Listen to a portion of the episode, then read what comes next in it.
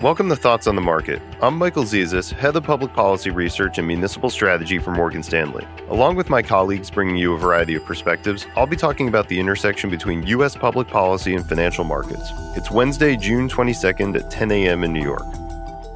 Main Street and Wall Street agree that inflation is a problem. And of course, Washington, D.C. continues to take notice. The White House and Democratic leadership continues to press publicly that they're taking inflation seriously and pursuing a variety of options to slow rising prices in the economy. This includes today's news that the White House is endorsing a plan for a gas tax holiday, which would need congressional approval. Not surprisingly, then, investors have been asking us a lot lately about policy options that have been floated in news headlines as possible inflation fighters.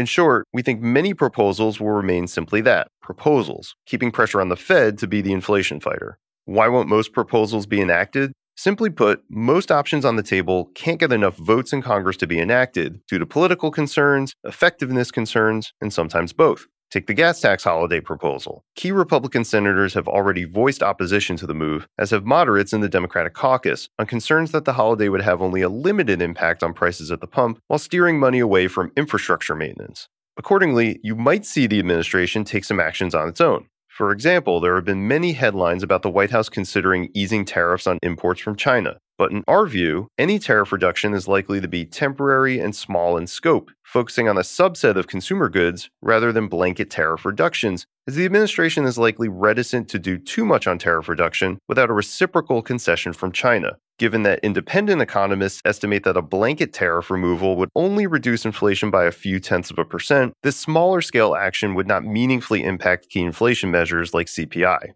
So that means the Fed remains the main inflation fighter in DC and fight they will in the view of our economists, who expect they will hike rates another 2% over the balance of this year in order to curb economic activity. For investors, that means a higher chance of recession, and in the view of our US equity strategy team, some remaining downside for stock prices in the near term.